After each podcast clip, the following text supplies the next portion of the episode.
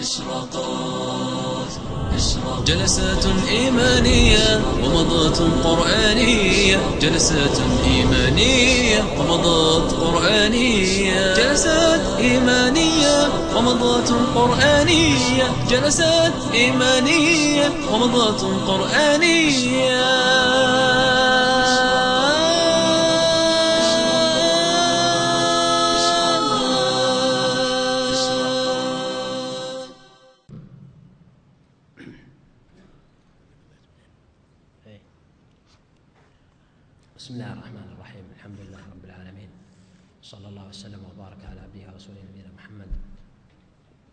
وعلى آله وأصحابه أجمعين.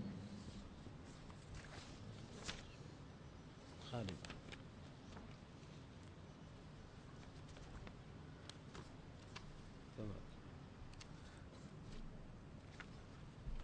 شيء من خلاص. طيب. ثمة عدة أسباب تدعو إلى تأجيل الدرس هذه الليلة درس المغرب يعني. أحدها المطر والثاني الاختبارات عندكم والثالث وجود شيء من الإجهاد عندي. ولكن المثل الشعبي عندنا يقول المهتوي يقطع المستوي ولذلك نحن نريد أن ندلل لأنفسنا مرة بعد أخرى على أهمية الإصرار والمواصلة خصوصا أن هذا الدرس يعني يوم في الأسبوع. فإذا تأخر معناه أنه آه، يعني أصبح في نصف الشهر. في هذه الليلة عندنا سورة القدر إنا أنزلناه في ليلة القدر. وهذه السورة لها أسماء عدة. أشهرها القدر وهو الموجود في المصاحف وكتب التفسير. وأحيانا يسمونها ليلة القدر سورة ليلة القدر. وقد يسميها بعضهم سورة إنا أنزلناه في ليلة القدر من باب حكاية الآية الأولى على أنها اسم للسورة. وقد اختلف فيها هل هي مكية أو مدنية وحكى بعضهم عن الجمهور كما ذكر الثعلبي أنها مكية وحكى آخر عن الجمهور أيضا أنها مدنية وهذا يؤكد ما ذكرته لكم سابقا. آه، اختلاف العلماء في حكاية أقوال الجمهور وبعضهم قال إنها أول سورة نزلت بالمدينة المنورة.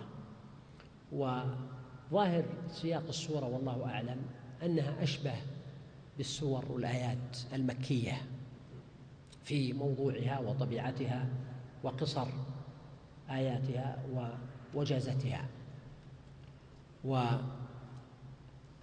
والسورة تبدأ بهذا الضمير العظيم إنا أنزلناه وهو بالتأكيد يدل على الوحدانية الله تبارك وتعالى ولكنه يدل على التفخيم والتعظيم.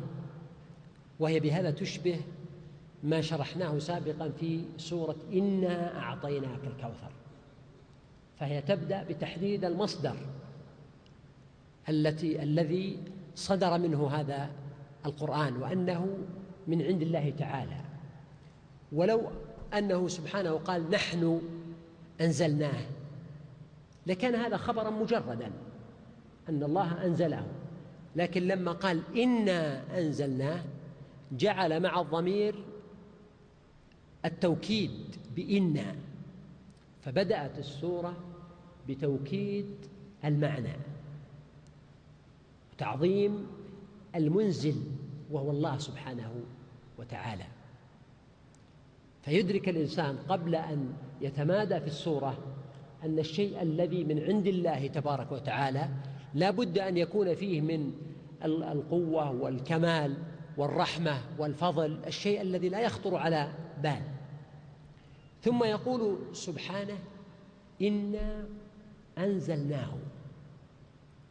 فهذا فيه إشارة إلى العلو والعظمة والفوقية لله تبارك وتعالى.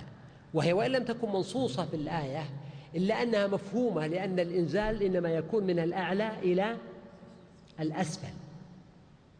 فهو يقول سبحانه إن أنزلناه. فتدرك هذا المعنى معنى إثبات العلو لله تبارك وتعالى.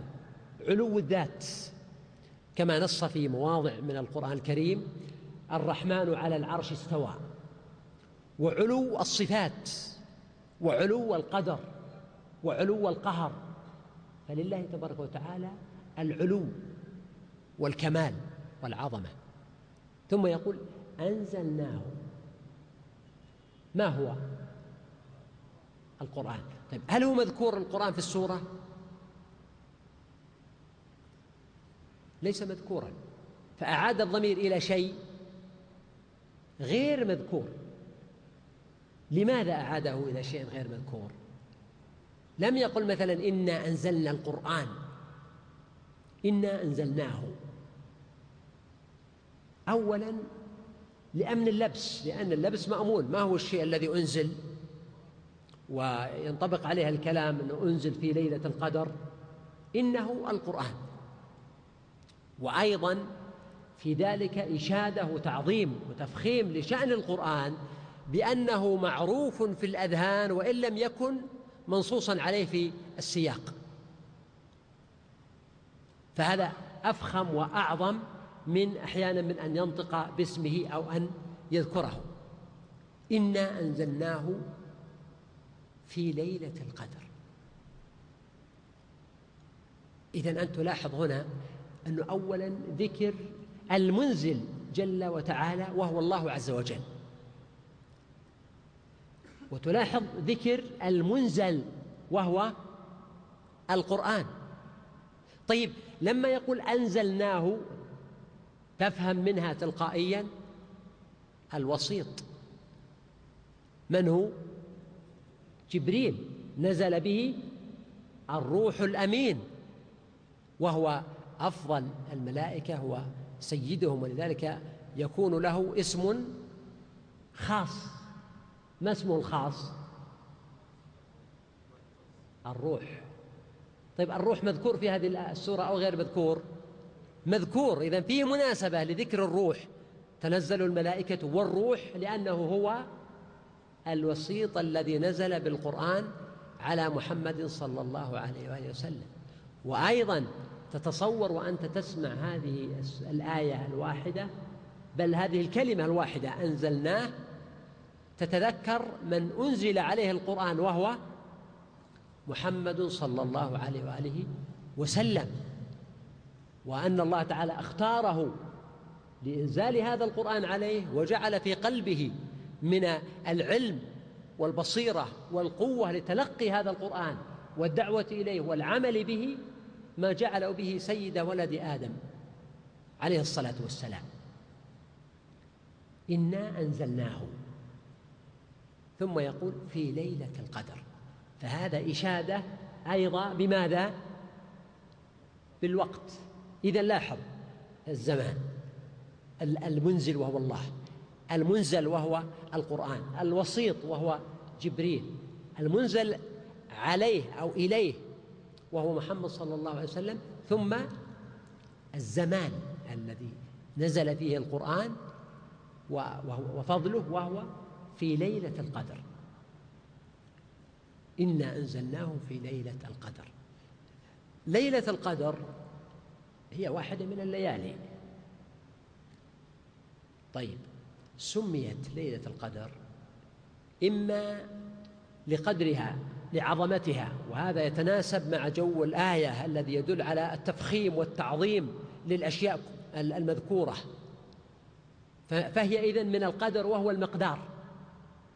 فتكون ليلة القدر سميت بذلك لفضلها ويكفي في فضلها أن الله سبحانه وتعالى يقول هنا ليلة القدر خير من ألف شهر ويحتمل أن تكون ليلة القدر سميت بليلة القدر لماذا؟ لأنه تقدر فيها وتكتب فيها الأشياء كأن آجال السنة كلها تكتب أو تنقل من اللوح المحفوظ في هذه الليلة. ومما يعزز هذا المعنى قوله سبحانه وتعالى فيها يفرق إنا أنزلناه في ليلة مباركة. إنا كنا منذرين فيها يفرق كل أمر حكيم. كل أمر حكيم. إذن القدر هو الفرق والتقدير. ولا مانع من إرادة المعنيين معا بل هما معا مرادان. فهذه الليلة ليلة فاضلة ذات مقدار عظيم ومن مقدارها أن الله تعالى يقدر فيها مقادير الخلائق في تلك السنة. طيب ما معنى إنزال القرآن في ليلة القدر؟ مع أننا نعرف أن القرآن نزل مفرقا بحسب الأحوال والسياقات والوقائع وأسباب النزول خلال كم؟ ثلاث وعشرين سنة. فما معنى أن يكون أنزل في ليلة القدر؟ نعم. إيش؟ اكتمل نزوله؟ طيب. نعم. المعنى الأول وهو عن ابن عباس رضي الله عنه أنزلناه يعني إنزاله من اللوح المحفوظ إلى سماء الدنيا في ليلة القدر. وهذا المعنى صحيح. لأنه نقل عن ابن عباس وغيره وهو لا مما لا يقال بالرأي. فنقول أن الله تعالى أنزل القرآن من اللوح المحفوظ إلى السماء الدنيا في تلك الليلة ثم نزل القرآن منجما مفرقا. وذلك لأن القرآن موجود في اللوح المحفوظ. واللوح المحفوظ فيه كل شيء ولا لا؟ فيه كل شيء. فمن ذلك القرآن فأنزله الله تعالى إلى سماء الدنيا ثم أنزله مفرقا بحسب الوقائع والأحوال. وهذا المعنى صحيح وأن يكون نزل في ليلة القدر. أيضا في معنى آخر في الإنزال في ليلة القدر وهو أن يكون ابتداء إنزال القرآن في ليلة القدر. يعني على هذا يكون أول ما نزل على النبي صلى الله عليه وسلم من القرآن. ما هو؟ أول ما نزل اقرأ باسم ربك الذي خلق. فعلى هذا تكون تلك الليلة كانت توافق ليلة القدر من رمضان. فيكون ابتداء إنزال القرآن في ليلة القدر. وهذان المعنيان لا تعارض بينهما وكلاهما صحيح. يبقى معنى ثالث أو قول ثالث ذكره بعض المفسرين كالرازي وغيره وهو أن يكون المعنى إنا أنزلنا القرآن في فضائل ليلة القدر. يعني إنا أنزلنا قرآنا يتلى في فضل ليلة القدر أنزلناه في ليلة القدر. يعني نزلنا قرآن في هذه الليلة في فضلها في أجرها في ما يتعلق بذلك. وهذا المعنى في ضعف. وهو بعيد والله أعلم. فنبقى في المعنيين الأولين. إنا أنزلناه في ليلة القدر. وهذا احتفاء بهذه الليلة واحتفاء بما أنزل فيها وهو القرآن واحتفاء برسالة النبي صلى الله عليه وسلم التي القرآن كتابها لأنه هو الكتاب الأخير. وهذا النبي الخاتم وقد أذن ربنا سبحانه وتعالى ألا تتفتح السماء بوحي بعد ذلك الحين وألا يبعث إلى البشر رسول بعد محمد صلى الله عليه وآله وسلم. ولذلك شوف جعل الله ليلة القدر هنا كأنها تعويض. لأن الأمم السابقة كان يبعث فيهم أنبياء كثير وأيضا كانت أعمار تلك الأمم طويلة حتى إنه ورد في بعض الآثار أن النبي صلى الله عليه وسلم ذكر لهم رجلا من بني إسرائيل وأنه ركب فرسه في سبيل الله تعالى ألف شهر. فتعجب الصحابة. فأنزل الله تعالى هذه السورة تقول لهم ليلة القدر خير من ألف شهر. فهنا في هذه السورة تعويض كبير لهذه الأمة وإشادة واحتفاء بهذه الليلة التي نزل فيها هذا الكتاب. فتشرف الليالي بحسب ما يقع فيها وبحسب اختيار الله لها وربك يخلق ما يشاء ويختار. ولذلك نقول إن أفضل ما تشرف يعني في تشريف اصطفائي من عند الله تعالى وفي تشريف اختياري من عند الإنسان أن يجعل الإنسان في الوقت الشيء الفاضل العمل الفاضل فيؤجر على ذلك. بمعنى أن الإنسان مثلا ربما يضيع ليله في لهو أو لعب أو محرم فيكون الوقت حينئذ وبالا عليه. وقد يبذل وقته في عمل فاضل فيكون مأجورا بذلك. وهنا سر من أسرار تلاحظه في فضل ليلة القدر. إنا أنزلناه في ليلة القدر. وما ورد في السنة النبوية في إيش؟ إحياء تلك الليلة والدعاء بها. حتى آه، آه، يعني قال الصحابة رضي الله عنهم وسألوا النبي صلى الله عليه وسلم وقالت عائشة يا رسول الله ما أقول؟ قال قولي اللهم إنك عفو تحب العفو فاعف عني. وقال النبي صلى الله عليه وسلم من قام ليلة القدر كما في البخاري إيمانا واحتسابا غفر له ما تقدم من ذنبه.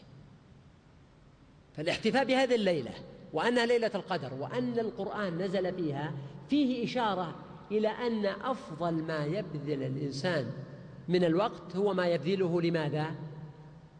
لحفظ القرآن وتلاوته والعمل به. وهذا سر من أسرار الإشادة بتلك الليلة وأن أعظم فضيلة تنسب إليها أن الله تعالى أنزل فيها القرآن. وهذا سر من أسرار فضلها وقدرها أن أنزل الله تعالى القرآن فيها. إنا أنزلناه في ليلة القدر. طيب. وما أدراك ما ليلة القدر؟ هذا سبق معنا في قوله تعالى وما أدراك ما القارعة وما أدراك ما هي. وقلنا إن الغالب أن هذا التركيب وما أدراك في الغالب أنه يستخدم في الأشياء الضخمة العظيمة التي لا يحيط بها عقل الإنسان ولكن يكون الله أطلع نبيه صلى الله عليه وسلم على شيء من فضلها. وهنا تلاحظ استحضار شخصية النبي صلى الله عليه وسلم لأن الله هنا خاطبه وقال له وما أدراك؟ فهذا هو الذي أنزل عليه القرآن وأنزلت عليه هذه السورة وربه سبحانه يخاطبه ويقول وما أدراك ما ليلة القدر. ولذلك تجد اختلاف العلماء في ليلة القدر وهذا الاختلاف ينم عن أكثر من جانب. مثلا ذكر ابن حجر رحمه الله في فتح الباري أكثر من خمسين قولا في ليلة القدر. منهم من قال إنها كانت عند في عند الأنبياء السابقين وهذا هو الصحيح وعند النبي صلى الله عليه وسلم. منهم من قال إنها رفعت بموت النبي صلى الله عليه وآله وسلم. ومنهم من قال إنها باقية. ثم الذين قالوا باقية منهم من قال إنها تكون في السنة كلها. كما كان ابن مسعود رضي الله عنه يقول من يقوم الحول يصب ليلة القدر. وهذا عده بعضهم من ابن مسعود أنه يرى أن ليلة القدر تكون في أي ليلة في السنة. لكن في نظري أن هذا ليس بلازم لأن ابن مسعود قد يكون قصده أن يعمل الناس وأن لا يقصروا عملهم فقط على ليلة معينة في السنة وإنما عليهم أن يكون عملهم دائما غير منقطع. ولا يلزم منه أن ابن مسعود لا يحددها وقد وردت النصوص فيها وكان أبي بن كعب يحلف ولا يستثني أنها في رمضان وأنها ليلة السبع وعشرين وأن ابن مسعود يعلم ذلك. ومنهم من يقول إنها تكون في رمضان.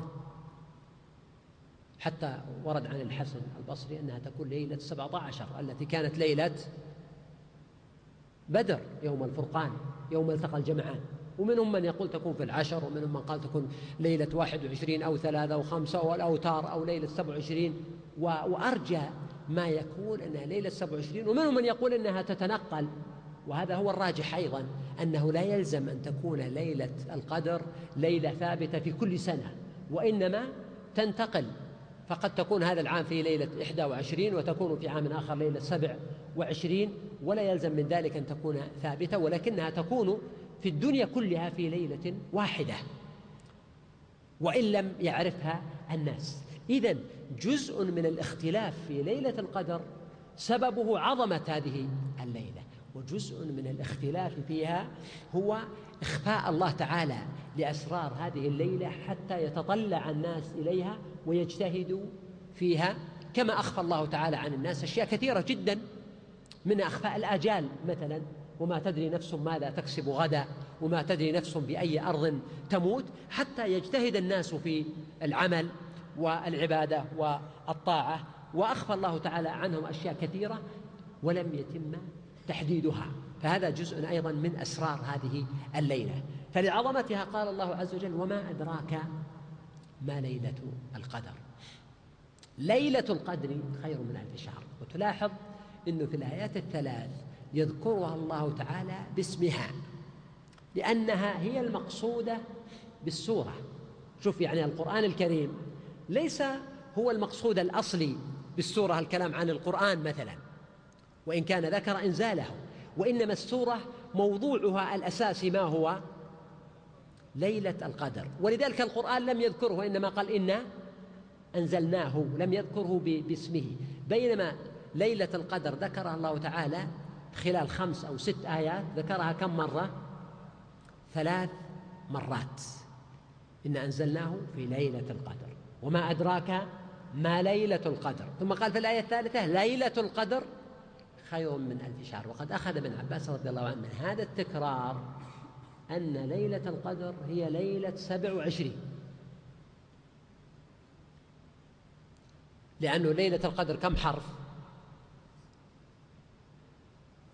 كم حرف؟ ليلة القدر. احسبها وانت, وانت عجل تسعة حروف ثلاثة في تسعة سبع وعشرين. فأخذ ابن عباس رضي الله عنه من تكرارها أنها ليلة سبع وعشرين. ويعني نقل عنه هذا على كل حال وهذا أحد الوجوه. طيب فالمهم أن الله سبحانه وتعالى قال وما أدراك ما ليلة القدر. ليلة القدر خير من ألف شهر. وقد عد العلماء أو حسب العلماء ألف شهر فوجدوها ثلاث وثمانين سنة تقريبا وأربعة أشهر. وهذا كعمر رجل من أمة محمد صلى الله عليه وآله وسلم. من المعمرين أيضا لأن أعمار أمتي ما بين الستين إلى السبعين فاللي يصل ثلاثة وثمانين وأربعة أشهر يعتبر معمرا. فربك تعالى جعل هذه الليلة الواحدة تقوم بعمر إنسان بل هي أفضل من عمر إنسان. وألف شهر من من أي كان من الناس ولا من الشهور الفاضلة؟ من الشهور الفاضلة ولذلك نحن نفضل الرواية الأولى التي سقتها قبل قليل وإن لم تكن صحيحة في قصة الرجل الذي حمل أو جاهد ألف شهر على فرسه على رواية بعض التي ذكرت في بعض كتب التفسير ويفرح بها الشيعة وغيرهم ويرددونها فيقولون إن النبي صلى الله عليه وآله وسلم أري بني أمية الحكام الذين سوف يكونون من بعده وكأنه رآهم وهم ينزون على منبره كالقردة فاغتم لذلك النبي صلى الله عليه وآله وسلم فقال له ربه إنا أنزلناه في ليلة القدر وما أدراك ما ليلة القدر ليلة القدر خير من ألف شهر يعني عمر دولة بني أمية. ودولة بني أمية هل عمرها ألف شهر؟ لا تقريبا عمرها أكثر من تسعين سنة لأن بني أمية متى قامت دولتهم؟ أربعين تقريبا وكان سقوط دولتهم على يد العباسيين سنة مئة واثنين وثلاثين معناه عمر دولة بني أمية كم؟ ستون سنة واثنين وثلاثين يعني تقريبا اثنين وتسعين سنة. إذا في زيادة قرابة عشر سنوات.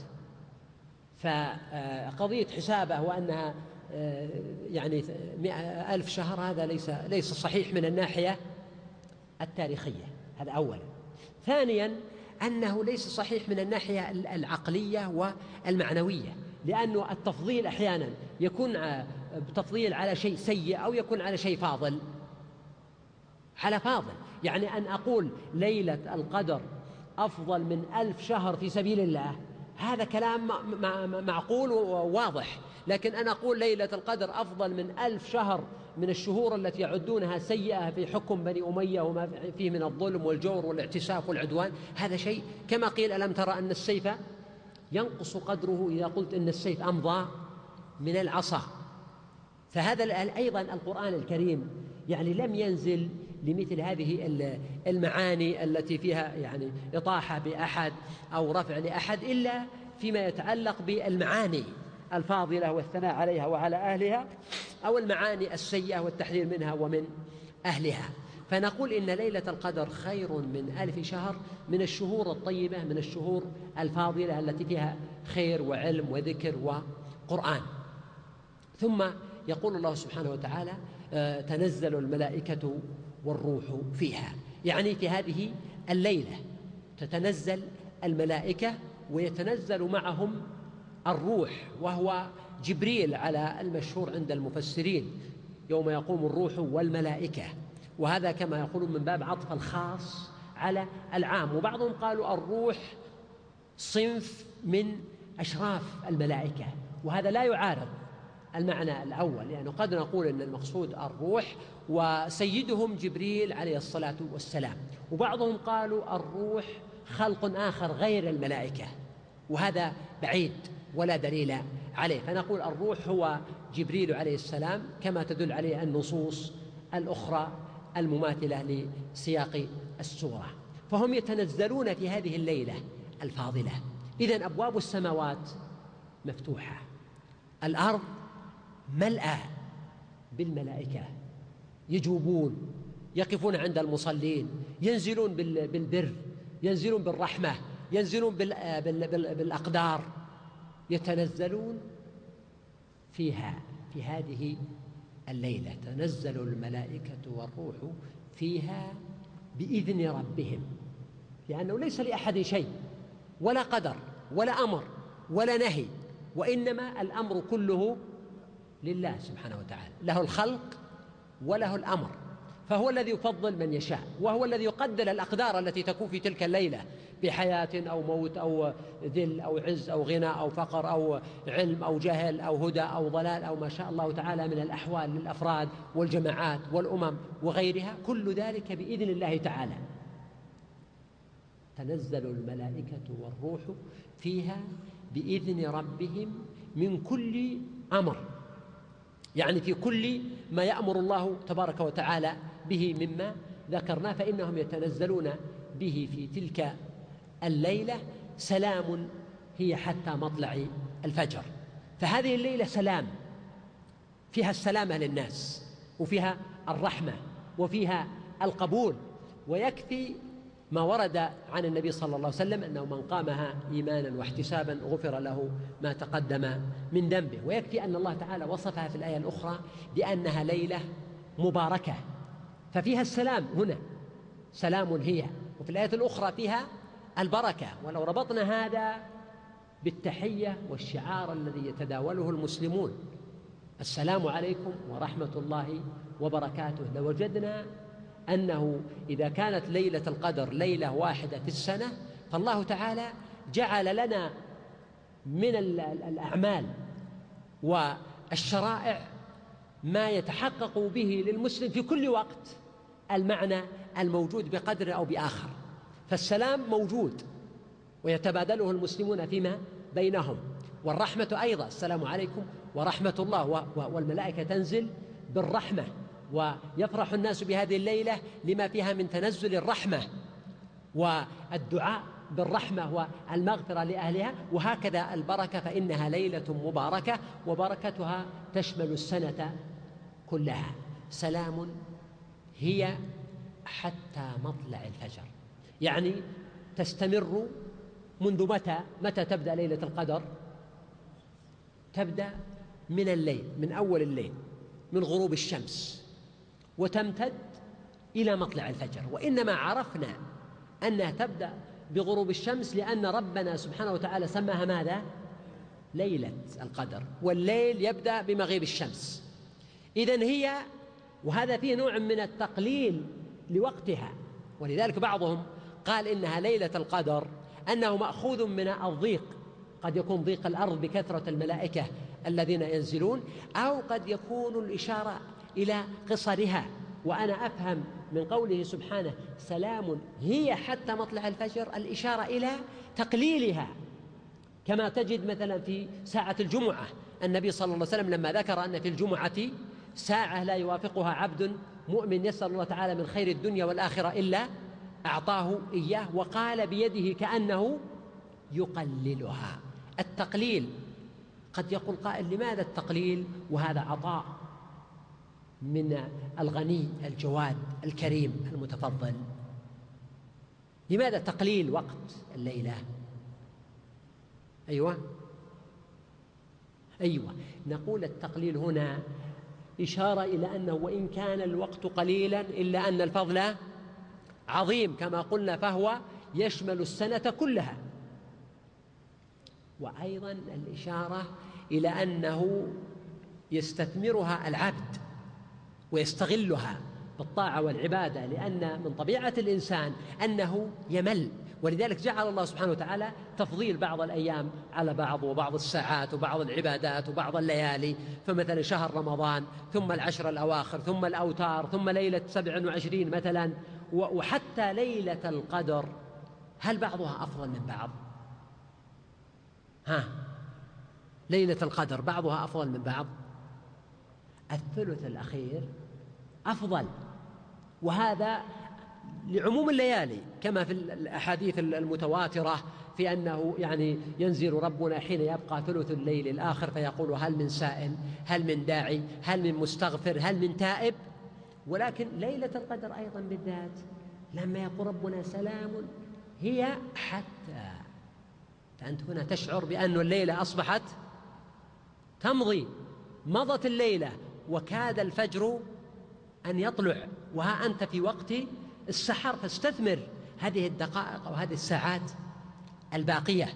فالتقليل إذن فيه دعوة للإنسان إلى أن يستثمر هذه الليلة وأن يستغلها بالذكر والعبادة فهي ليلة في السنة وهي يعني بضع ساعات ومع ذلك يمكن أن تعوضك شيء لا يقدر بثمن.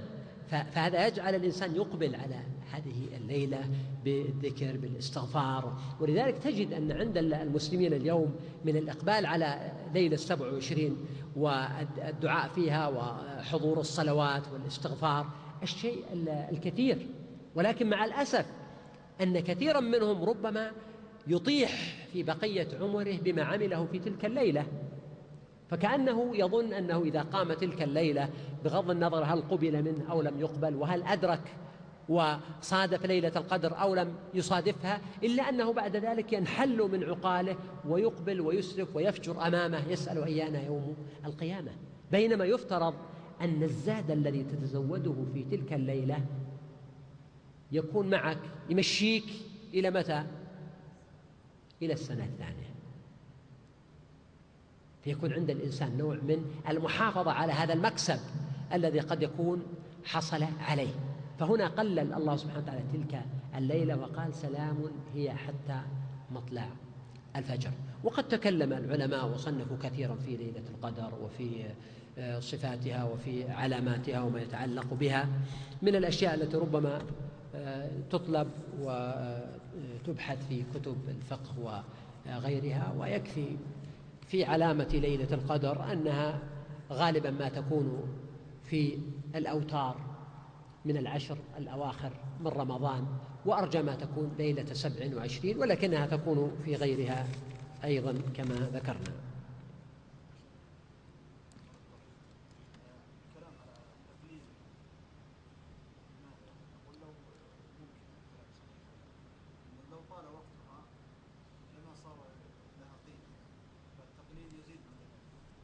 نعم هو الأشياء النفيسة دائما قليلة. الأشياء النفيسة دائما قليلة ولذلك كانت نفاستها. يقول هل من كلمة عن فضيلة الشيخ عبد السلام البرجس رحمه الله؟ هل أعزي طلاب العلم بوفاة أحد إخوانهم البررة؟ لعل الأخ ما سمع أول درس البلوغ فنحن ذكرنا في أول الدرس وفاة الشيخ عبد السلام البرجس بالأمس وذكرنا أيضا وفاة الدكتور عبد القادر طاش مساء هذا اليوم. ودعونا الله تعالى لهم بالمغفرة والرحمة. وأثنينا عليهم ببعض ما يستحقون وما يستحقونه أكثر من ذلك. وأهم من الثناء الدعاء لهم. فنسأل الله سبحانه وتعالى أن يوسع منازلهم في جنات النعيم وأن يرفع درجاتهم في المهديين ويخلفهم في عقبهم في الغابرين ويغفر لنا ولهم أجمعين. اللهم افسح لهم في قبورهم ونور لهم فيها ووالدينا وأزواجنا وذرياتنا قبل ذلك الأخ يقول أحسن الله عزاءكم في وفاة الوالدة رحمها الله. نعم جزاك الله خيرا. والدتي توفيت كما ربما تعلمون يوم الثلاثاء ضحى الساعة العاشرة والنصف. وأسأل الله سبحانه وتعالى أن يجعلها في الجنة وأن يرفع درجتها ويعلي منزلتها ويخلفنا بخير ويرزقنا جميعا الصبر. والحمد لله على كل حال. يقول في زمن التفجيرات وتناحر الجماعات هل هناك ما يدعو للقلق من مثل هذه التجمعات؟ ما أدري ماذا يقصد الأخ بالتجمعات السؤال غير واضح. لكن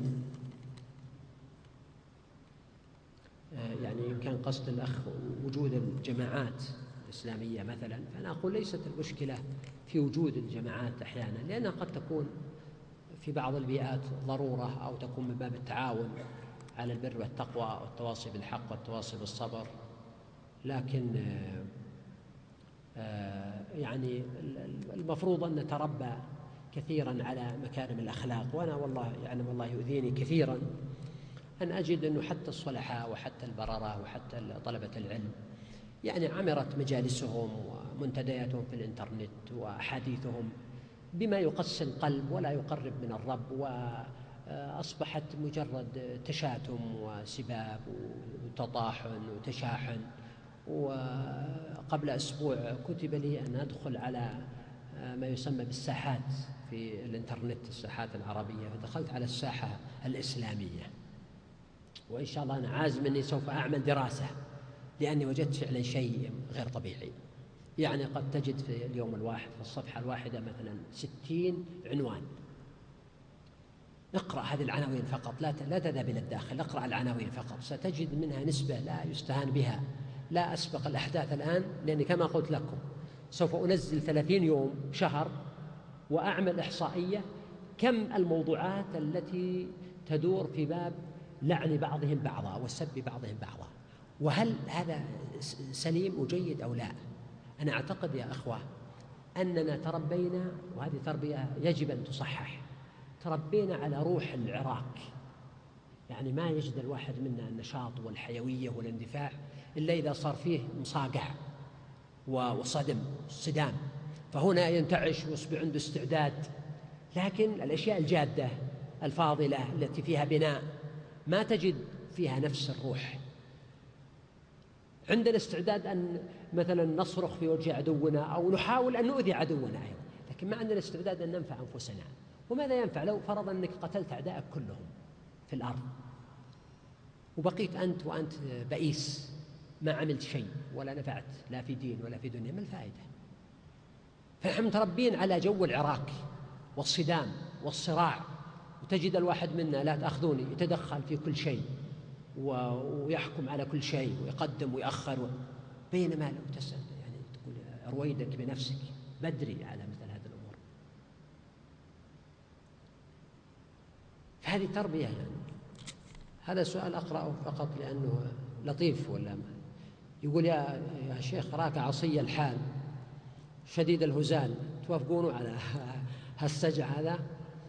وقد أشاع البعض عن مرض عضال فهل نسمع منك ما يطمئن البال؟ يقول أن بين قوسين عند عندك كلية واحدة. لا عندي الشرك ثنتين وإذا تخبر أحد.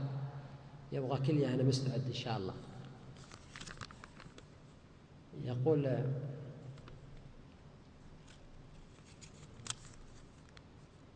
كشف الرأس في المطر. ورد في حديث يعني حديث عهد بربه عن المطر. إنه حديث عهد بربه وإن كان العلماء تكلموا في هذا الحديث.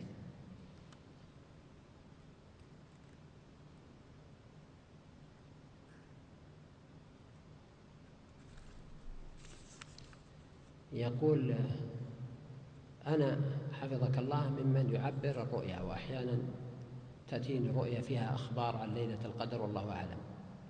فهل نتحفظ ونكتم ذلك أو نظهره. طبعا لو, لو أظهرته يعني الرؤيا آه، كما قال الإمام أحمد تسر المؤمن ولا تغره إنما هي ظن ليست جزما ولا ينبغي الجزم والقطع واليقين بها. فحتى لو أخبرت هذا ربما يحث الناس لكنه لا يعني آه، عدم التحري لبقية الليالي.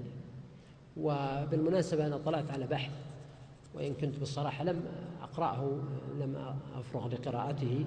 يعني يحاول الأخ الباحث أن يحدد ليلة القدر في السنوات القادمة. والذي يظهر لي أن أصل البحث في, في نظر لأنه تحديد ليلة القدر مما لم يرد به سنة. والنبي صلى الله عليه وسلم وبالمناسبة خرج ليخبرهم كما في الصحيح بليلة القدر قال فتلاحى رجلان. إيش معنى تلاحى رجلان؟ اختلفا تشاجرا. تجادلا بالباطل فرفعت. فشوفوا المناسبة يعني. فتلاحى رجلان فرفعت ليلة القدر. فهذا دليل على أن الجدل يكون سببا في تفويت ماذا؟ العلم. فالجدل بالباطل والصراعات والمعارك التي نخوضها ونؤججها في قضايا معينة هذه ليست من العلم بل هي التي تحول بين الإنسان وبين العلم. يقول نعم نعلم أن الفردوس أعلى الجنة وأن سقفه عرش الرحمن وأيضا في وسط الجنة كما جاء في الحديث. فكيف يكون ذلك؟ أي في وسط الجنة مع هذه أمور أخروية. ابن القيم ابن تيمية رحمه الله في الرسالة العرشية أجاب عن هذا السؤال يمكن ترجع لها. لكنني أرى أنه لا داعي للسؤال أصلا ولا لهذا البحث لأننا نتكلم عن الدار الآخرة. العقول البشرية اليوم تفهم قوانين المادة. ونواميس المادة. أما الآخرة فهي شيء آخر. لا يستطيع العقل أن يحيط بها لكن يستطيع أن يؤمن بما أخبر الله عنه. يقول هل صوت المرأة عورة؟ لا, لا ليس عورة. يقول يعني هذا يقول معروف أنك تشجع النقد. معناه أن الأخ ها؟ سينتقد. وأقول ممكن توجه السؤال أو النقد حتى هذه المقدمة ليست ليست لازمة. يقول أريد أن أريد أن أنتقد طلابك ومريديك. زين صارت فيكم المسألة. ومجتمعك الذي لا يسمح لك بالتحرك والاجتهاد. فهم بعضهم لهم آذان لا يسمعون بها. ولهم أعين لا يبصرون بها ولهم قلوب لا يفقهون بها. وخصومكم يلعبون على هذه التناقضات والخلافات التي مع الأسف غبية وقصيرة. والله يعني طبعا الأخ قاسي لا شك في تعبيره وهو لا يقصدكم يعني. أنا فهمت الآن أنه يعني لا يقصد طلاب الدرس يقصد أنه مجتمعنا أحيانا في إغلاق. بمعنى أن بعض الآراء وبعض الاجتهادات آه، تواجه آه، رفض وعاصفة قاسية. أنا وافق الأخ على جزئيا على هذه الفكرة لا وافقه على الأسلوب.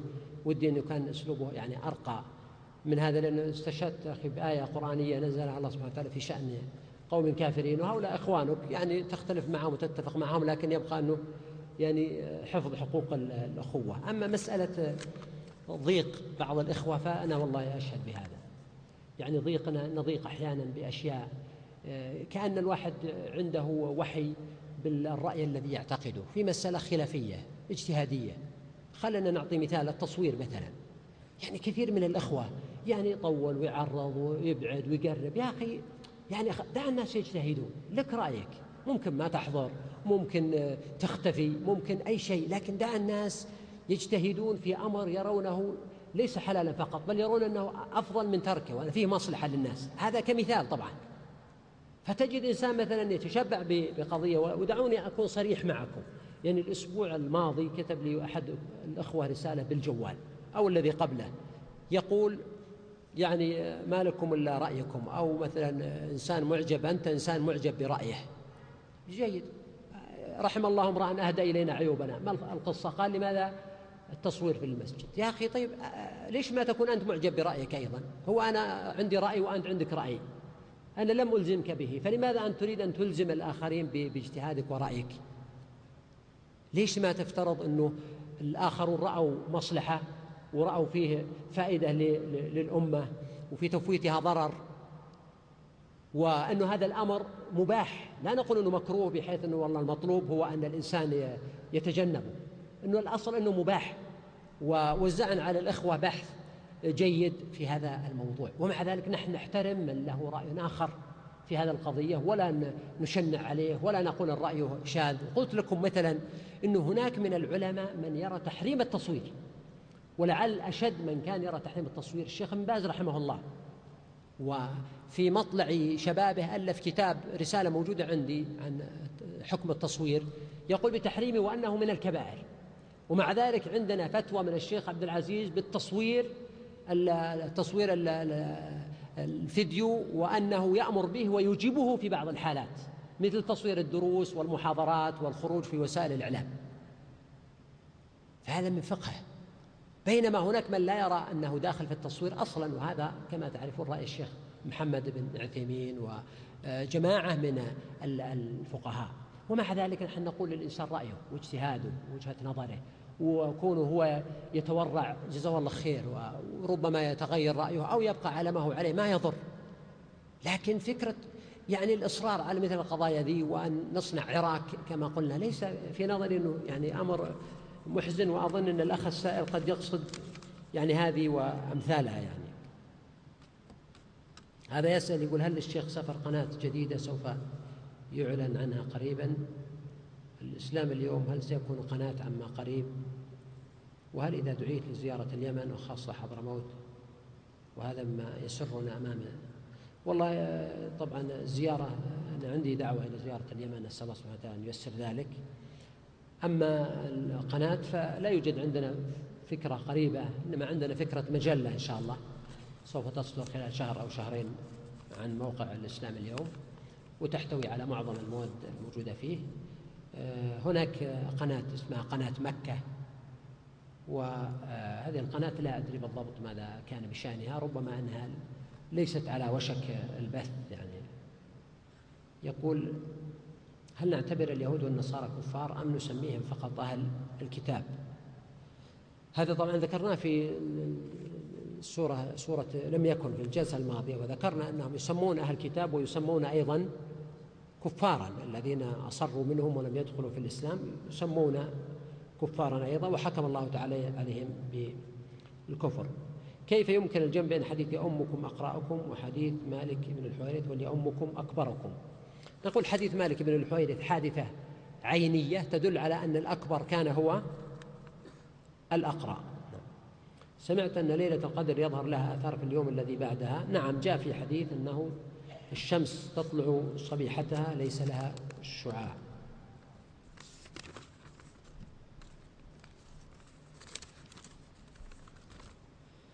أيهما أفضل العشر الأواخر من رمضان أو العشر الأوائل من ذي الحجة حيث هذه فيها ليلة القدر وهذه فيها يوم عرفة. هذا سؤال جيد من يجيب عليه؟ نعم.